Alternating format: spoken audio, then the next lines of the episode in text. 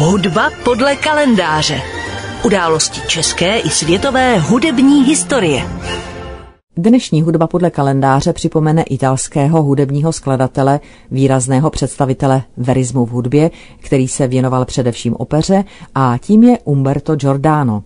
Giordano celým jménem Umberto Menotti Maria Giordano se narodil před 155 lety 28. srpna 1867 ve městě Foggia v provincii Puglia. Studoval na Neapolské konzervatoři u Paola Sera a svou první operu s názvem Marina skomponoval už v roce 1888, tedy ve svých 21 letech. Zúčastnil se s ní soutěže na nejlepší jednoaktovou operu, vypsanou hudebním vydavatelem Sonzogou, ve které ovšem zvítězil jeho krajan Pietro Maskáni se svým sedlákem kavalírem.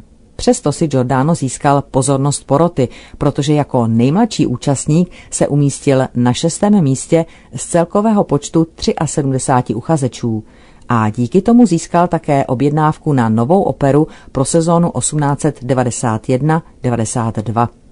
Skomponoval tedy operu Malavíta, Ubohý život. Tématem byl příběh nádeníka, který slíbí, že zachrání prostitutku, pokud bude vyléčen z tuberkulózy. Premiéra opery v divadle Teatro Argentina v Římě sice způsobila menší skandál, ale dílo bylo s úspěchem uvedeno i ve Vídni, Berlíně a v Praze. V následující opeře Regina Díaz se Umberto Giordano pokusil o poněkud romantičtější žánr, ale jeho pokus byl natolik neúspěšný, že opera byla po dvou představeních stažena z repertoáru. V roce 1895 přesídil Giordano do Milána a vrátil se k žánru veristické opery. V krátké době skomponoval dvě díla, která založila jeho světovou proslulost. První byla opera Andrea Chenier, založená na tragickém osudu básníka Andrea Chenier v době francouzské revoluce. Libreto k ní napsal operní dramatik Luigi Illica, v italské opeře své doby jediný stálý, profesionální a specializovaný libretista, nejen pro operu najímaný literát, který později pracoval i jako libretista pro Giacomo Pucciniho. Libreto bylo napsáno bez literární předlohy a děj příběhu je založen až do velmi podrobných detailů na historiografii francouzské revoluce a na biografiích některých zde vystupujících postav. Dalším velmi úspěšným dílem Umberta Giordana vedle opery Andrea Chenier byla jeho opera Fedora, napsaná na text divadelní hry tehdy módního dramatika Victoriana Sardua. Sarduovu hru Fedora viděl Giordano v roce 1889 v Teatro Bellini di Napoli se Sarah Bernardovou, pro kterou byla napsána v titulní roli. Okamžitě požádal Sardua o možnost na toto téma skomponovat operní dílo. Ale s ohledem na to, že Giordano byl v té době ještě poměrně neznámým skladatelem, Sardu odmítl. Po premiéře Jordanovy opery Regina Diaz v roce 1894 Jordanův vydavatel Eduardo Sonzogo znovu požádal Sardua o svolení ke zhudebnění Fedory. Ten ovšem požadoval tak vysoký poplatek za užití díla, že k dohodě opět nedošlo.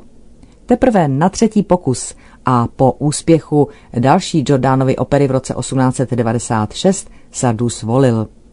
Fedora byla poprvé uvedena v Teatro Lirico v Miláně 17. listopadu 1898 pod taktovkou samotného skladatele.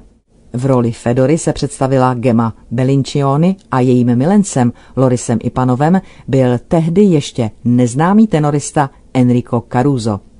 Premiéra měla velký úspěch a brzy na to ji Gustav Mahler uvedl ve vídeňské Staatsoper a poté Fedora zazářila i v Paříži, kde mezi její obdivovatele patřili i Gilles Masné či Camille Saint-Saëns. Opera Fedora měla svou americkou premiéru 5. prosince 1906 v New Yorkské metropolitní opeře v hlavních rolích s Linou Cavalieri a opět Enrikem Caruzem. Dirigoval Arturo Víňa. Poté se opera dočkala v následujících dvou sezónách osmi představení a byla obnovena ve 20. letech 20. století, kdy se mezi lety 1923 až 26 dočkala dalších 25 představení. V polovině 20. století se ovšem operní vkus publika změnil a dílo se hrálo spíše sporadicky.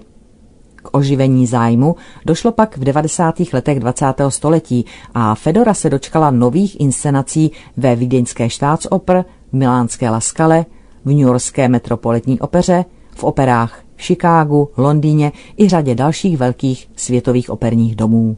Umberto Giordano po Fedoře skomponoval ještě šest dalších oper, z nichž jedna zůstala nedokončená, ale žádná z nich se už nestala součástí světového repertoáru, i když se čas od času objeví pokusy o jejich oživení. Skladatel zemřel v Miláně 12. listopadu roku 1948. Jeho rodné město Foggia mu zůstalo věrné. Místní divadlo nese jeho jméno a na ulicích a v parcích byly postaveny sochy s postavami z jeho děl. Hudba podle kalendáře.